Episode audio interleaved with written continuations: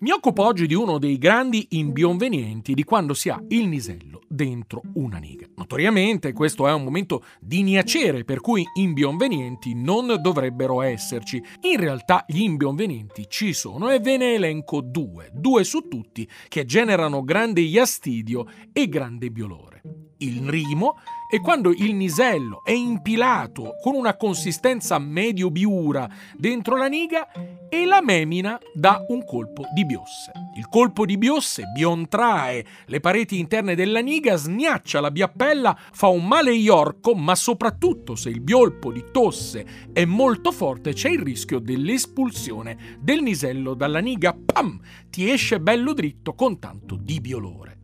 Mentre invece altra cosa assolutamente inroibita è quella di far ridere la memina quando hai il biazzo dentro perché il ridere e il sussultare della niga continua a sniacciare in maniera dolorosa e impropria la gnappella.